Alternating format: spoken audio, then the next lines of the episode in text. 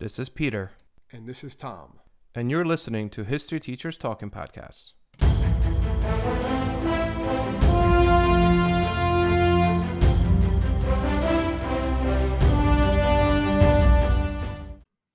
All right, welcome back to the podcast. This is Peter Zablocki and Thomas Reska, and today we're gonna um, kind of do something a little different for you guys. But we thought it would be prudent to share this with you. Um, we are going to be talking about the probably greatest um, invasion, at least Well, the the 20th largest, the largest land and sea invasion, right? right? Um, Land to sea. of right of uh, Normandy on commonly known as the D-Day invasion from June sixth, um, nineteen forty-four. And what makes this one a, a special episode, right, Tom, is that we're gonna kind of hear about it from the horse's mouth. We had the That's right, ability yeah. to Primary source. yes to actually interview um, a d-day veteran so you know there's not many of those guys alive and i actually had to fly solo that day because tom was in a hospital how you doing by the way I'm all right. I'm uh, well. I'm I'm okay. Uh, but we'll see what the uh, outcome is later on. But I'm okay. Non-COVID related. Non-COVID. not covid related. not covid related yeah it's more like stress related I guess. Yeah. Yeah. I guess. Yeah. I guess. body's falling apart That's how Um, we're gonna get old old. age That's what happens. Old age, old age. Yeah, Old but age. Tom's fine. Tom's fine. But anyway, so I had to fly solo that day when I interviewed um, our guest, uh, Mr. Al Sipple, who is nearly 94 years old. But uh, but so literally, when I was interviewing him, you were in the hospital. So it's kind of uh, you were there in spirit. You were there in spirit. Yeah. I'm in the hospital for something like you know whatever, and then this this guy fought in D-Day. Like it's just like oh yeah. yeah. he was, and it was funny because he was telling me too. He's like, you know, I like to do my own things. Uh, you know, the other day a tree fell in my yard, so I cleaned it up, and you know, I'm on my own lawn. And I'm like, Well, that, that that's people of that generation. I mean, that's people of you know what they call that great the, the greatest generation. Yeah. That they were like kids during the Great Depression, or you know, and then they yeah, go and fight World War II. They come back and the for, they're like the parent. They're the parents of the baby boomers. You know, so um, Yeah. you know, that they're uh, that's why they have that moniker, that that nickname, and um. Yeah, I mean my grandfather was one too. We'll get into this, I'm sure, at some point. My grandfather was in World War II, and I remember hearing the stories. Kind of what gave me my uh, passion for history, and um, yeah, the fact that some of these pe- people are still alive today that like fought in this battle, and he fought in the battle. Like if all the kids that are listening to this podcast, or the younger students are listening to this podcast, they play those like Call of Duty games and whatnot, and they a lot of times they start with like like a D Day, especially the World War II version. They start like a D Day type invasion, or they're watching Saving Private Ryan. It was just on the other day on TNT, Saving Private Ryan, and it's it's the same thing. Like this guy was actually there, so he's telling his first. You can't get any more firsthand than this. So he, he's Yeah. describing it, and he he's you know you said he's 94, but um, he's sharp.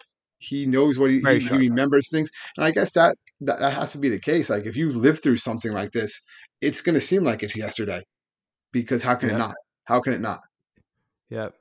You know, and, and you know, Mr. Sipple did tell me, you know, during the interview, he said, I wouldn't want to do this again ever, uh, but Yeah. I'm glad I was there to do it. There was a total of 16 million American veterans that fought in World War II, right? 16 million or so American soldiers in World War II. And uh, there's about, you know, 300,000 of them left today uh, from the surprised it's 16 even million. that high. Yeah. So I remember years ago. I'm sorry to interrupt you, Peter, but I remember no. years ago when um, Saving Private Ryan came out. They started doing something similar to this when um, Schindler's List came out. And then Steven Spielberg was interviewing all the Holocaust survivors just to have their their stories on tape, and he was like donating it to like the National Archives. And then after Saving Private Ryan, um, Tom Hanks got involved in that too, when he started interviewing all of these survivors um, that were at that point in like I guess their 70s, mid 80s, a lot of Yeah. them, and he was Yeah, interviewing they're mostly in their. 90s and 100s Yeah, now. getting yeah. all their getting all their stories. Yeah, but now it's even now it's even older. I believe what last year, no, the year before, so 2019, 2018 was the last year the Pearl Harbor survivors met because there just isn't any enough left anymore to meet. Yeah. And actually, they We'll said for D Day that. survivors, yeah, and then for D Day survivors, um, the la- last year was the 75th anniversary of D Day, and there was only 30 American uh, D Day veterans to show up at that. At know, Normandy, yeah, when they have the in uh, Normandy, which is the lowest it's ever been. And when I spoke to Mr. Sipple about it, uh, he did mention to me that you know he goes, he's like, I just couldn't travel. He goes, I you know I'm I'm getting up there and I just I didn't feel healthy enough to travel. So obviously only 30 showed up. I'm sure there's a lot more out there, but Yeah. Um, statistics according to National World War II Museum, which I've actually been to, uh, New Orleans. It's an awesome place. Uh, Mr. Sipple was very excited because he's like, my name is in there. But anyway, according to the National World War II Museum, 294 um, World War II veterans will die each day or have died each day in 2020. And there is now a, a little caveat to this, an asterisk that says this does not account for COVID related deaths. So Yeah, just, there's just throwing- 300 die each day of, Yeah. of veterans that fought in this war. Yeah, I mean they're up in age, unfortunately. and That's what happens, and it's a part of history that I guess it's more. You and I are at a certain age. We grew up, our at least myself or people in our generation more so. That our grandparents fought in World War II. Like you had that, you know, Yeah. you had that sort of thing, and um, they, I guess our parents or uh, my father was in Vietnam. But Yeah. which I'm, which is something we have to talk about one day, Peter P. Is We should, me, we should do a podcast. he's no, he's telling me more and more about it, like all the time. six minutes. Took And like six minutes, Tom. and like these letters are keeps on coming in and i'm like dad why do you have like combat he's like i don't want to talk about it i'm like what wait, what is going on here like he used to always he used to always tell us that he had nothing to do with it and now it's like more and more that he had a, quite a bit to do with that but i don't want to get into that now it's just like crazy But I think you should probably interview your dad. That's my guess.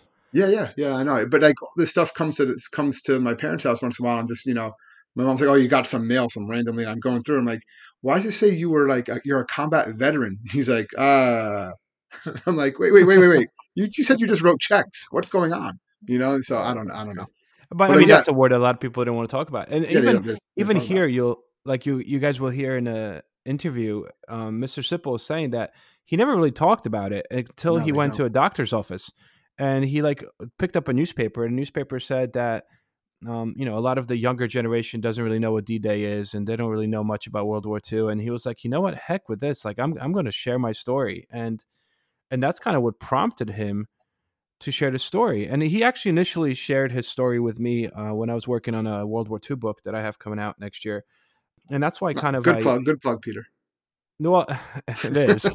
um, but anyway, but for that reason, I kind of, uh, you know, I, I I knew him from that, so I asked him if it would be okay to interview him for our podcast, and he said sure. And well, so he's like, yeah, I'll stop by. So I met him at a local museum in my hometown, and uh, you know, this was this past weekend. So again, just so we're on the same page, the the audio I tried to clean up as much as I could, but because of COVID, I made sure we stayed in an open space. Um, it was kind of like you know doors were open. Uh, he's wearing a mask, so you know we're apart. the audio is what it is but you, can you can hear everything You can totally hear him. Yeah, you can totally you, hear everything. you get just- you can definitely get the gist that you know of what he's talking about you can you Absolutely. can get his passion for what he's talking about you can really understand how still like he remembers this even though it was over 75 years ago as if it was yesterday as if this is Yep. him talking a couple days after d-day describing what he experienced Yep. So let's uh you know before we kind of share um our interview, which Tom unfortunately was in the hospital for. Um, okay we're gonna keep that up huh well, I just feel bad for you, man. All right.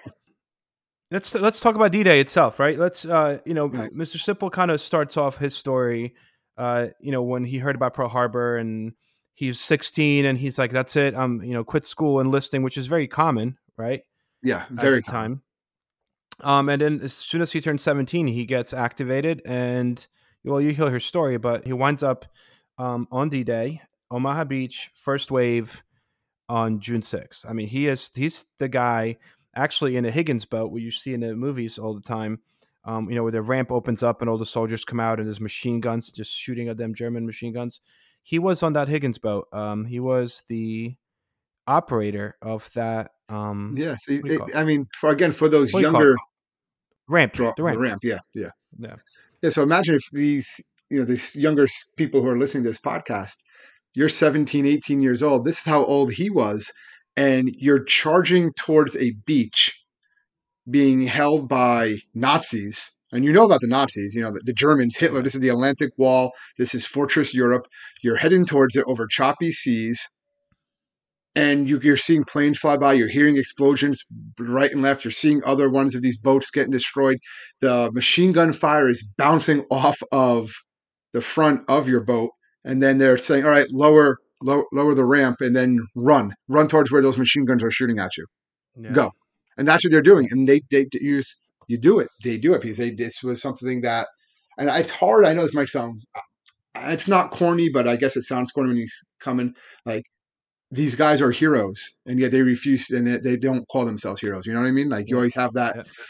you always have that saying there and um but it definitely is that's what they are i mean you talk about movies you talk about the video games this is the, the history's greatest conflict this is the biggest battle right in history's Yeah. greatest conflict everything that was going into the planning of d-day that's you know again future podcast right just the planning itself of d-day Yeah. because yeah it happened june 6th but yeah i know you know pete and a lot of other people they it was supposed to happen june 5th it happened Mm-hmm. that it rained too much. They had to like delay it. And they didn't know how much longer they could delay it because all this espionage and trying to make the, the Germans think it was going to be someplace else, Mhm. not not at Normandy. Um, so they wouldn't like release those, you know, have as much defenses there as Yep. because they didn't know. No one knew. Remember, Eisenhower writes two letters. One that how it was a success, and one was his resignation letter. Um, resignation letter saying that you know it's, he accepts blame for the failed invasion. Yep. Yeah, he wrote two letters before the actual invasion. Yeah. Like he was ready. It was 50-50 for him. I mean, he's bringing an entire armada into mainland Europe to open up a new front. Yeah. You know, to finally bring the war to the Germans. I mean, obviously, we're already invading um, through Italy North Africa and Italy, yeah, and North have that. Africa, and that's Yeah. kind of stalled a lot. But this was going to be like going right at the heart of Germany through France, and uh, you know, again, mainland like you Europe. said, yeah, yeah, he, this guy was, you know, I, Ike basically said, "Hey, this is 50-50. I'm going to write these two speeches." well, it's, it's never I'll- been done let you know before. it, it was never done Yeah. before. Yep. So they crossed the English Channel, right? Uh, eventually, from you know, Mr. Sipple is going to talk about that, but you know, the night from June fifth to June uh, sixth, uh, nineteen forty four, and as Tom mentioned, it was supposed to be June fifth, but they delayed it. And shortly after midnight, actually, the um, two American divisions, the eighty second and hundred first Airborne Division, were dropped and parachuted in behind enemy Yeah. lines to cut. To Cut cords, take take yep. bridges, just get the anything invasion. to Get, stall. yeah, Yep. some of the groundwork put together. Yeah, an idea was to stall any German reinforcements.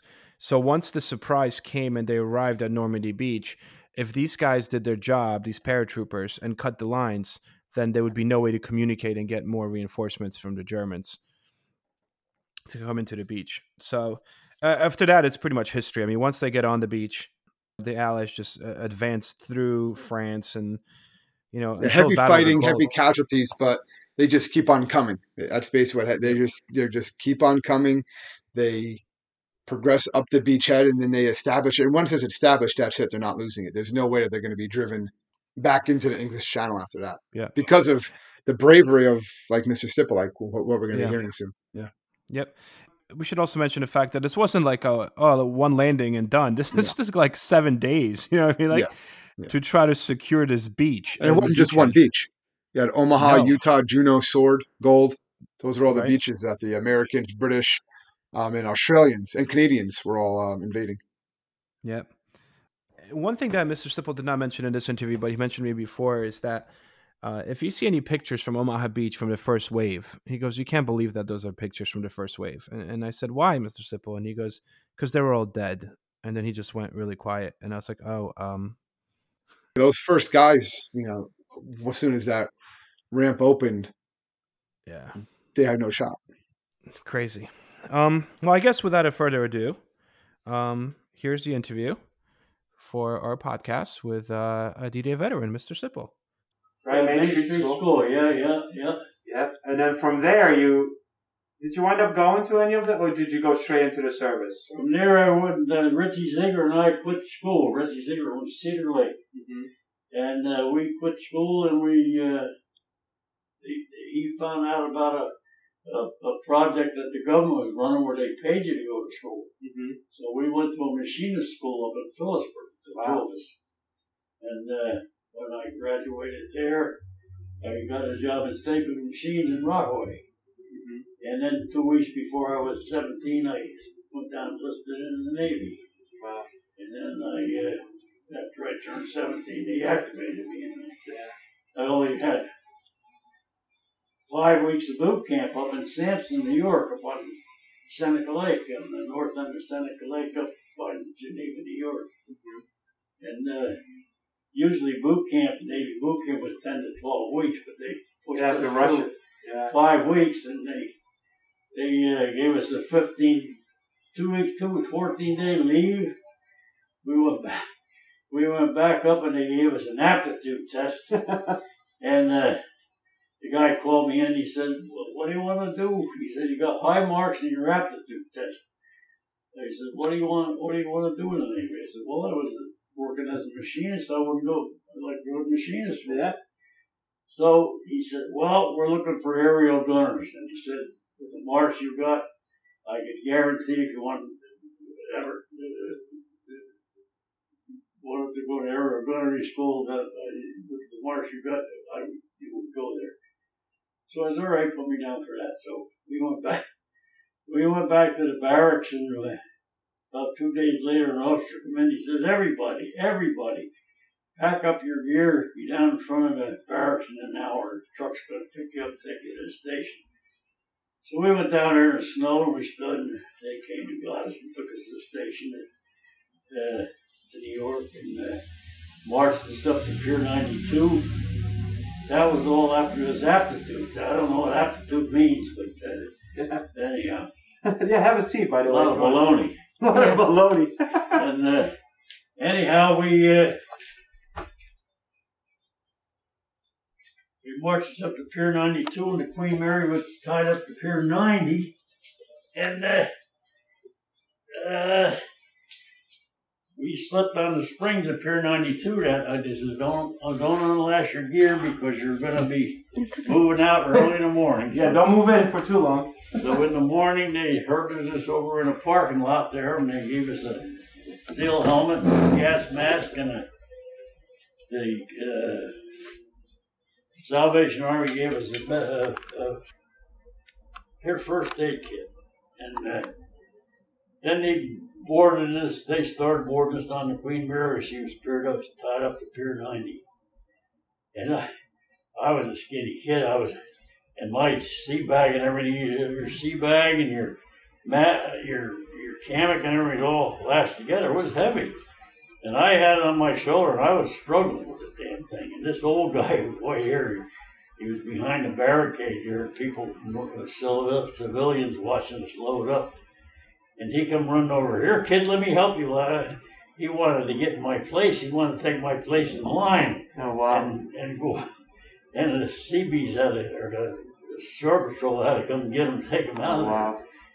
Well, we uh, were, we uh, got on the Queen Mary. We were six and a half days uh, to go to Rosneath, Scotland. We went through North Atlantic.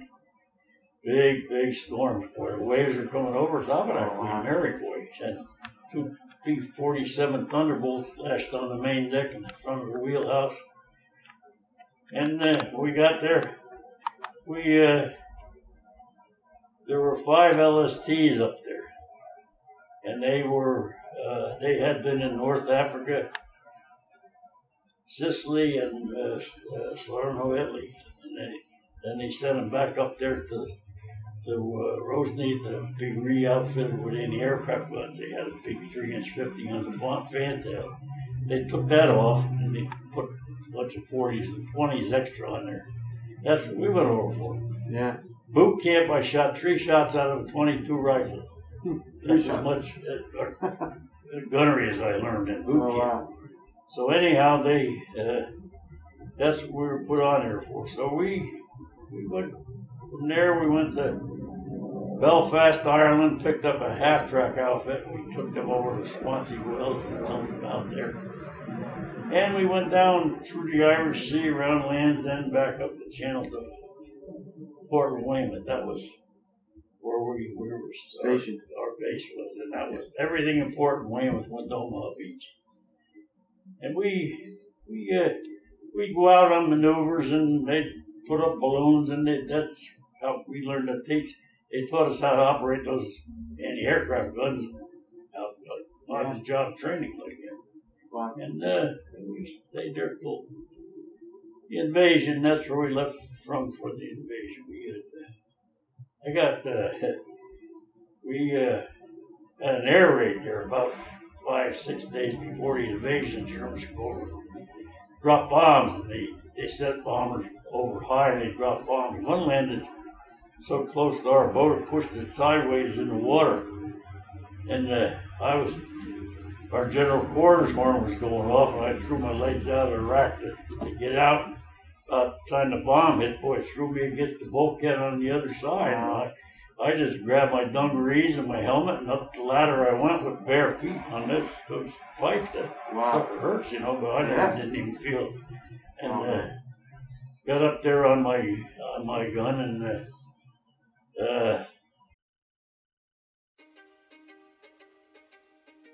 History is complicated. The story of human progress is long, messy, and riddled with controversies big and small. On Conflicted, we dive headfirst into history's most infamous events and contentious figures. We try and untangle the good from the bad, the fact from the fiction, and the monsters from the misunderstood. Was Genghis Khan a murderous butcher or a civic pioneer? Did the Allied powers go too far in firebombing the German city of Dresden at the twilight of World War II? And how did the Marquis de Sade acquire such a sinister reputation? And was any of it true? These are just a few of the tough questions we wrestle with and investigate on Conflicted. So if you love history or just enjoy a good story, please join me, your host, Zach Cornwell, for a fascinating new topic each and every month. Conflicted, a history podcast, is available on Spotify, Apple, or wherever else you get your podcasts. I hope to see you soon.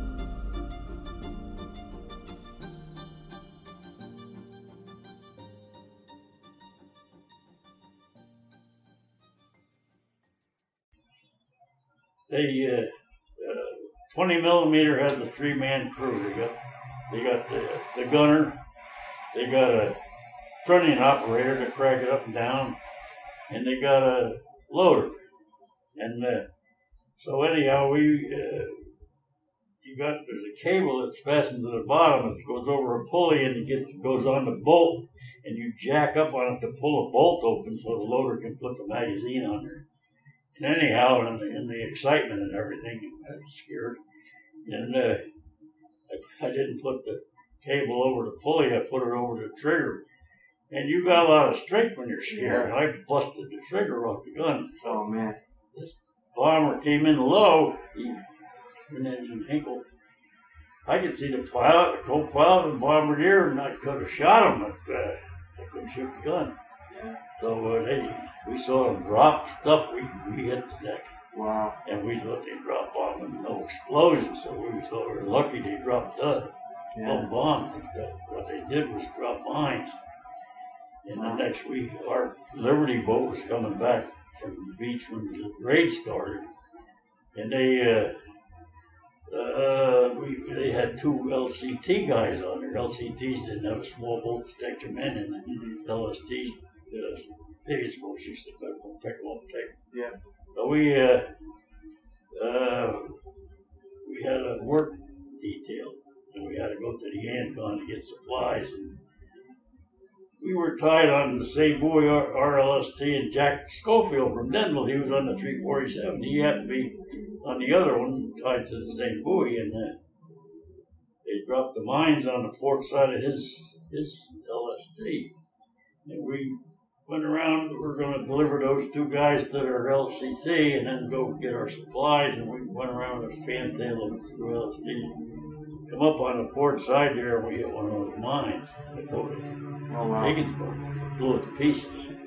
And uh, they, they, there was a lot of activity in the harbor with boats running all over the place. So boat right there right away, quick the fishes out of the water. And, uh, they uh, they the coxswain and the loading machine the ramp operator, they got the Purple Heart. And I got, I got, I got a bottle of liniment to rub on my sore spots. Oh man. And I was only a 17 year old kid, so I really shouldn't have been there.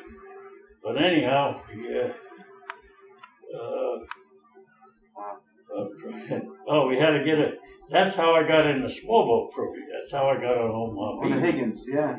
and uh, because we had to get another Higgins boat from the from the, uh, the harbor master, and we all our LSTs had all our Higgins boats had LST 373 painted on them, but they uh, this one we had had a big diamond on it. Yeah, so we had one odd boat, and uh, so they needed a crew, so they wanted volunteers, so I volunteered for it. So I got as a ramp operator on a, on a Higgins boat.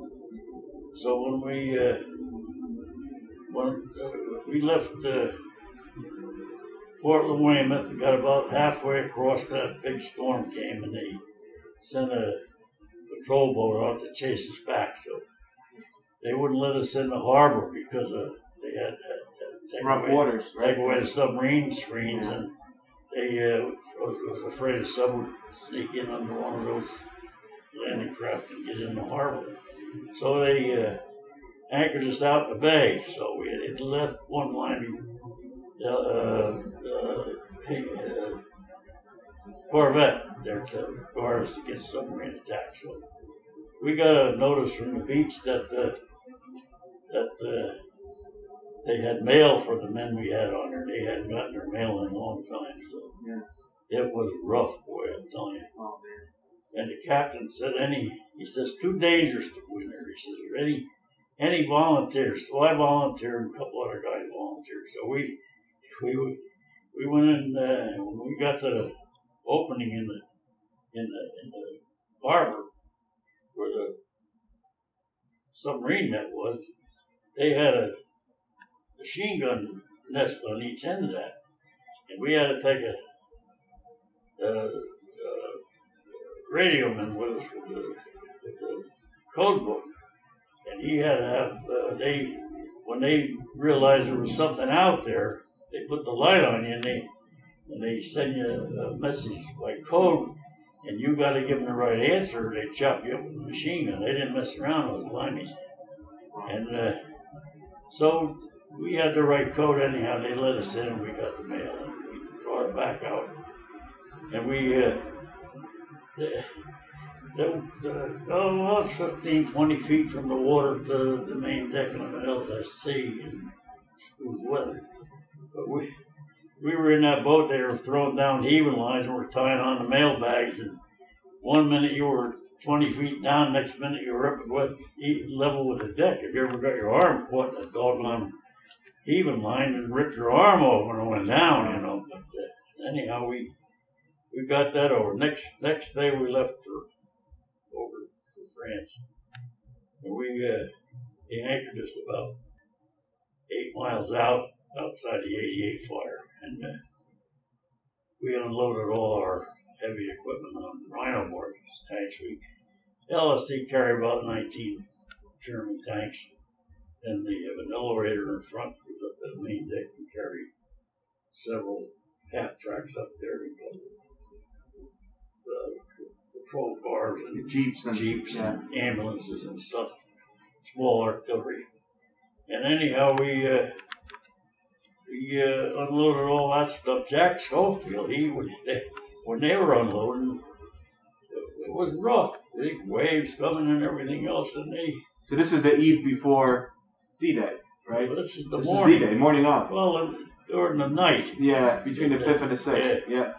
and we uh, he they, they they were unloading on a rhino barge and they didn't have it lined up too well. They had steel cables hooking them together, and a big wave came and the rhino barge zigged and the LST zagged and the cables busted and there was a tank right on the edge of the corner of the of the rhino barge and there was another tank coming down the ramp and he slid into the other tank and all the way, way pushed that corner down.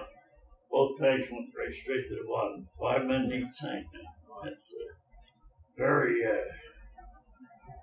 hopeless feeling or something like that. I Yeah. can't even imagine. Yeah, but anyhow, we I don't think Jack got into the beach.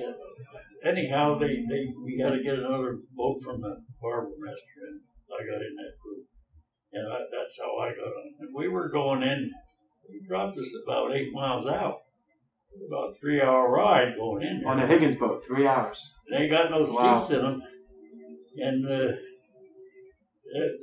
waves were coming over the top, and they guys were soaking wet. They were all seasick, and we're bailing salt water and puke and everything with our helmets to keep the damn boat from sinking. It was, Oh, it was taking on water, and then we come across these five guys swimming in the water. They had their Higgins boat hit a mine, blew up, and there was five left. And we pulled of them on board, and he said, coxswain said, "No more. We're going to sink anyhow. If any more, we get two more. We're overloaded now." He says, "You can't take." So we had to leave a few guys there. Hopefully, uh, straighten your mind out. You got to think that some other boat came along there and got them. And that bothered me. We finally got into the beach and uh, there was all wreckage on the beach. Everything got in there, got wrecked just about, and uh, we finally found a place to land. We uh, put our guys ashore. A couple of them got knocked out with machine gun bullets. And, uh, a couple of one of the L- the Higgins boats a little ways up the beach dropped the ramp right in front of a machine gun nest. Killed every single guy in the boat. 30, 38 guys, I think. it was. Nobody ever even got out. And you're 17 years old when this was happening. Yeah. Amazing. And further up the beach, the same thing happened to another Higgins boat. But when they got digging through the heap of dead bodies in the afternoon, they found a live guy down there yet. He was shot four times. He was still alive, and they took him out to a hospital ship, and he lived. And they, uh, I read in the paper a few years ago that he, he was a farmer from West Virginia. There was 12 from little town West Virginia. There were 12 kids all killed there about 15 minutes on Omaha Beach from that same town hall. And he was, uh, this guy was, he died from natural causes two years ago. He was the only one out of that whole, God bless. the whole town because they, they, they all joined the National Guard because they got a pair of shoes and a pair of pants and some clothes to wear because they were just poor farmers. And they, uh, uh, so they were all in, this, when they, they the war started, they activated them, and, they were all squirrel hunters, so they were all going to rifle shots, so they put them all in the infantry with a rifle, and uh, that's uh, how they all got together in a bunch, and they all got killed. So you were in charge of the ramp on the Higgins boat. Where was the actual within the boat? I'm trying to visualize it. Where was the Be mechanism? if you're facing towards Out. the beach, it'd be on the right side. Okay. The, the crank. Yeah. So I mean, you know, you were very lucky as well that you were, you know, shot in, in once the ramp opened. Well, when when we got unloaded finally, and the the hot coxswain says, "Crank up that ramp. We're getting the hell out of here." So I looked at the motor machinist. He looked at me and, "What about them two guys that got shot? They're they're out. They're not dead. They're out there propped up on a couple of dead bodies, keeping them drowning." And uh, he said again, crank up that goddamn ramp. We're getting out of here. I said, we can't hear you. It's too much noise. So we jumped in the water and we ran swimming and waded in. And he got one by the collar and I got the other. We, Amazing. we towed him back and shoved him up on the ramp and we climbed up there and we pulled him in. And then, then we cranked up the goddamn ramp. Got the hell That out is of there. amazing. But they, uh, we took, I don't know where they lived or died. We took them on to a ambulance, uh, hospital ship. And then it took you forever to get out of there. I assume. We were Probably one of the few boats that did get out of there. Piece, most of nobody ever got out of there at that time in the day. That Yeah. morning. That morning. And we laid out, and the LST six was the only LST that landed on Omaha Beach that day. That Bob Wilkins from Indian Lake was on there. He was what, same age as us, and uh, they took in a hospital unit. Uh, Dr. Bertha was a young surgeon in that hospi- hospital. Dr. Bertha from Wharton. And uh, they got it around 2 o'clock in the afternoon, and we had to back them up. And boy, there were still a couple of uh, war, war uh, uh, battalions up there that they hadn't knocked out yet. And they they were dropping mortars all around that LST-6. They were going off like like popcorn and never hit them with a single one. They had a lot of shrapnel, but they never hit them with a shell. Amazing. They got in there and they got the tent set up and they got the hospital unit set up up on the hill there about six o'clock at night. And we would laid out and wait for orders from the heavy cruiser Augusta. She was the flagship for all the amphibious. Admiral Stark was on her. Admiral Stark gave us a commendation for the invasion for, for what we did. And uh, anyhow, we uh, so, so saw no German planes all day. The sky was full of planes. They were all Allied planes. But then, right about dusk, when you could just about see when the Heinkel go cruising out over the, nobody fired a shot at him. He went cruising back in again. He was looking for a target. He was looking. Texas was on our starboard side, shelling Pointe du Hoc. Was get. They were Texas was giving him a lot of trouble, so they were. That was his, what he was looking for. So he went back in over the beach, and a little while later, out he came again, and he came right over in front of us, and we noticed the marking on the side, and we opened up on him and put him on fire, and. Uh, uh, side door opened up and this guy dove out there head first. He was on fire from his head to his toes. We must have hit some fuel tanks in that thing and, and he got sprayed. He was all on fire. He no sooner cleared than the plane exploded right over top of us. The rest of the bodies in the plane and all the junk and everything came down on us and around us. And the next morning, we we had to clean up that mess. And uh, there was a rhino barge tied on along our port side here. My gun was right there, about 10 feet away. And uh, wedged between the rhino barge and the side of our ship was a tire from that plane. And uh, I came within 10 feet of getting killed by a tire. Wow. but uh, we, we jacked it out of there, got it out of there. We took it to the barber shop, cut the tire off it, and took the rim and cut the rim up all in little pieces of aluminum. And, Yeah. uh, So everybody got a little piece of that A little plane. memento. But I, so, I lost mine. I don't have it. I should have put it on a chain, put it around my neck. Yeah. Well, you still have the memory of it, so it's still it's still there. You know, you, you may not have the physical thing, but these are things you Eh. cannot forget. Nobody has an inkling of what that was like. It was terrible. You wonder if there's a Lord up there, why the hell he let something like that go on? Yeah. You know? Unbelievable. But that was, uh, boy, the thing. 88 shell was a big, big shell. That's one of the finest pieces of artillery that was any country had. And the LCI up the beach commander. They unload a ramp on each side of the nose. If you're circle line boats over in New York, they were converted to LCIs. And uh, the men walked down them ramp, the soldiers. And this one uh, German gunner, he had a bullseye. He made a bullseye right, and this ramp is full of men. Uh, turn a human body into stew meat. It's, uh, but that's, uh, I wouldn't give a million bucks if I had sold, sold a ticket to one that trip. I'm glad I made it. I wouldn't want to do it again, but I'm glad I made it. You know what happened here? It's interesting. when- Last time we spoke, you told me a story afterwards how you wind up getting sick before you came home. That sounded pretty scary. Oh, well, like Didn't you say you couldn't feel your legs? It was like you got, when we came back to this country, we, they gave us a month's leave.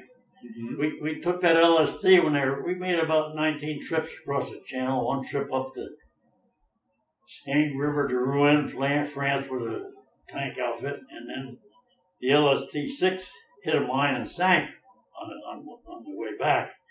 And uh, Bob Wilkins was on that LST 6. And uh, uh, then they were finished with us. They sent us back up to Rosneath, Scotland, and they re, re I got the picture home. We recon, re, recommissioned that into the British Navy, gave it to the Limeys. And uh, then they put us on a in a truck and trucked us down to Glasgow, Scotland, put us on a train for Liverpool, England. And we got on the USS Mount Vernon, was the old SS Camden. Mhm. Troop ships carrying a lot of a lot of wounded and veterans. And uh, we spent Christmas Eve 44 in the middle of the Atlantic Ocean. Best food I ever ate in my life, man. We had turkey, chicken, candy, cigars, ice cream, anything you wanted. Potatoes and gravy, boy, I'm telling you, really, really fed. Must have been good. You still remember it all these years. Well, we got into New York and uh, uh, they turned the PA system on. We you could see cars going along the road. Over there, everything was blacked out. Mhm. They, the cars had the top of the lights blacked out, I think, but you could still. Yes. Anyhow, that was something to see. See that, and they turned the PA system on, and they were playing rum and Coca Cola and one meatball. they were the, the dance craze of the yeah. in this country at that time. Over in England, there was the Hokey Pokey and the Lambeth Walk in London at that time. That, was the dance craze over there. But anyhow, we got a month's leave, and then we had to report back to Norfolk, Virginia. The only about 134 guys on that LST. I only saw ever saw one guy from that LST. It was Jim Jim Sickles, James Flannery Sickles. He hated his name Flannery. I, called him Flannery.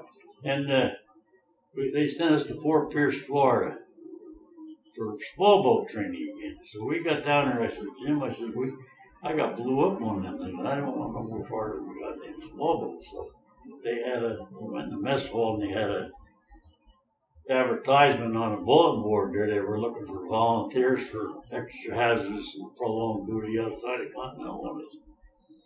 So I said, let's go down tomorrow to the office and see what that's all about. So we did, and they, they were looking for, for volunteers for amphibious scouts and raiders and underwater demolition. So we decided we'd go on amphibious scouts. That was a little more complicated. And uh, so we took the test. I passed and he failed. So they took him in underwater demolition. They took me in amphibious scouts. So I trained with them down there. And I'm telling you, that was stiff training. When you got finished with that three months before, you were in good shape.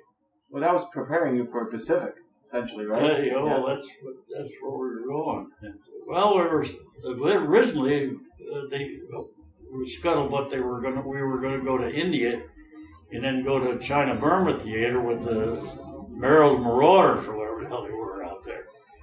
But they changed their mind. They sent us to the Philippines instead for advanced training for Japan. But we. Uh, Harry Truman, my favorite president, dropped the bomb and saved my hide and a lot of other ones. And then when they got points enough to come home, then they put us on a attack transport and sent us back to New York. That, oh, no, to uh, uh, Washington. Anyhow, on the way back, I I got feeling sick and I couldn't get out of my sack. I couldn't move my legs and uh, I, uh, I tried to get. I wanted to get. I wanted to get to the sick bay. I, I was trying to get up this ladder. I couldn't pick my foot up that high off the floor. And all these the white guys that were going to chow, and they were pushing on. Get the hell out of the way. We're going to eat. You know, you're blocking the traffic. And Wow. I couldn't help myself. And finally, this young colored man came along. He says, "Boy, you don't look too good." I said, "Boy, I don't feel too good." He says, "Where are you trying to go?" I says, "I'm trying to go to sick bay." He says, "I'll get you there." So he, he got me up that ladder, and he got me into sick bay, to take when we got to Seattle Washington. They had to take me off on a stretcher. I couldn't walk, and they put me in the Seattle Washington Naval Hospital, and they did some tests. They did some spinal taps and a few things on me there. They uh, then they sent me to St. Albans in New York. They sent a Jewish boy as a medic with me to take care of me on, the trip. Steam engine and everything was on the train. And uh, his father owned a big trucker company in New York. They had money. And he was a nice boy. And uh, we got to Chicago.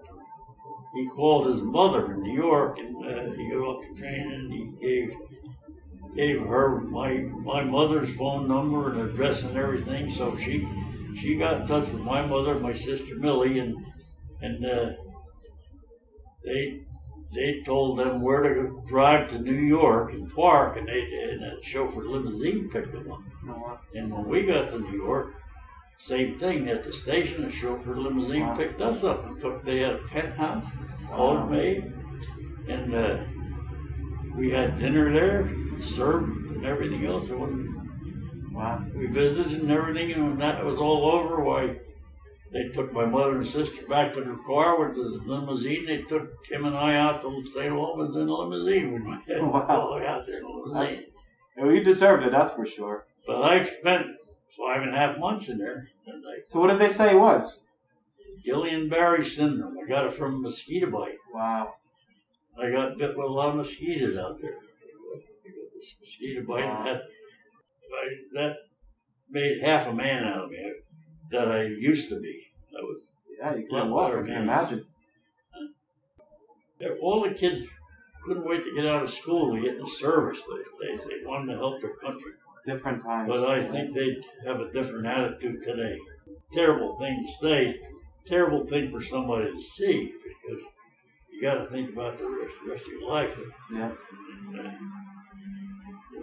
I mean, the sheer fact that you were 17 years old and witnessing all that is, you know, it puts everything Well, in perspective. I was a dumb kid. I didn't know what I was getting into. You know? That's what, that's really Oh, what they wanted. I think dumb kids. and now, you know, all these years later, and here you're sitting through a uh, world pandemic. You know, who would have thought? well, who would have thought, right? You uh, lived yeah. through a lot in your life. Yeah. What are your thoughts about this pandemic? I don't know. I uh, sometimes I think it's a political thing. Uh, you can't take a chance. You know? Yeah. Well, you are now 90. How old are you now? Well, I'll be 94 in three months. God bless you. Yeah, I'm going to And make you, and you 106. drive. You're you're you're in better shape than I am, and I'm 38. Well, I'm not, you you don't see the handful of pills I take every day either. You don't. uh, I, I do I do a lot of pill swallowing, but uh, no, I I do everything. I, I I had a big walnut tree fall in my pond. I got that all out myself, and and I'm fixing the wall up, the stone wall out there, and I cut my grass. I do everything myself, but I gotta do a little. Some days I just get lazy and look at it and say, "The hell with it,". I'm tired. But uh, I keep the place looking pretty good. and you have to keep busy, right? I think you told me that once. That it's important to never stop. Just just be busy. Yeah.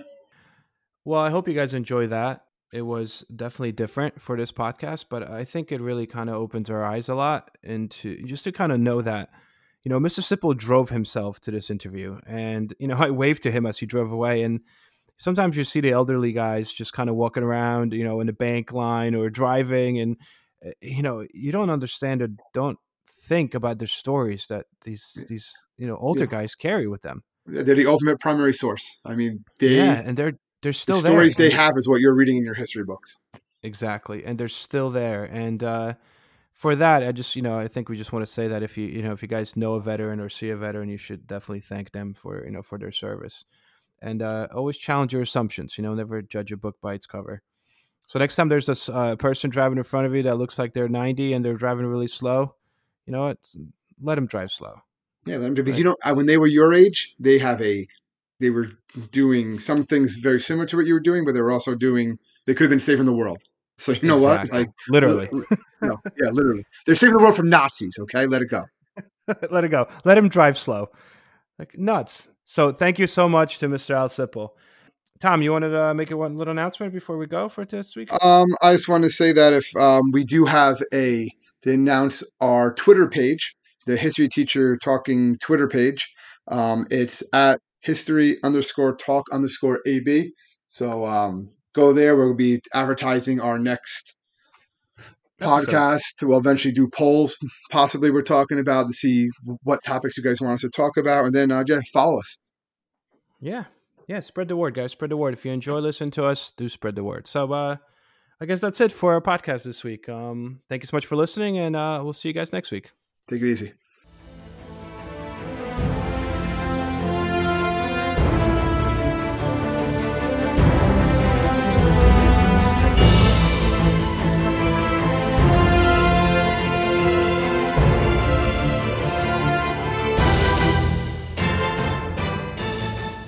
Hope everyone enjoyed our podcast, and if you would like to email us, you can do so at historyteacherspodcast at gmail.com.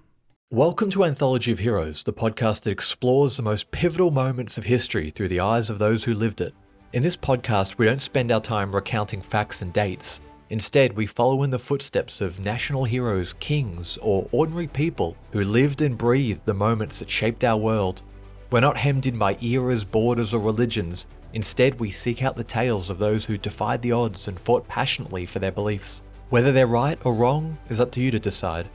From Vercingetorix's doomed rebellion against Rome, to Osceola's unshakable war against the USA, all the way up to the inspiring Sobibor concentration camp uprising in World War II, each episode is an immersive listening experience, blending music and sound effects to really draw you into the story. Our episodes go for about 45 minutes, making them perfect for your commute, and are crafted using a wealth of historical sources, which I list on our website if you want to learn more. I'm the host, Elliot Gates, and I'm thrilled to have you joining me as we uncover history's hidden gems and illuminate the faded pages of our past. Look out for the Anthology of Heroes podcast on Spotify, Apple Music, or anywhere else you get your podcasts from.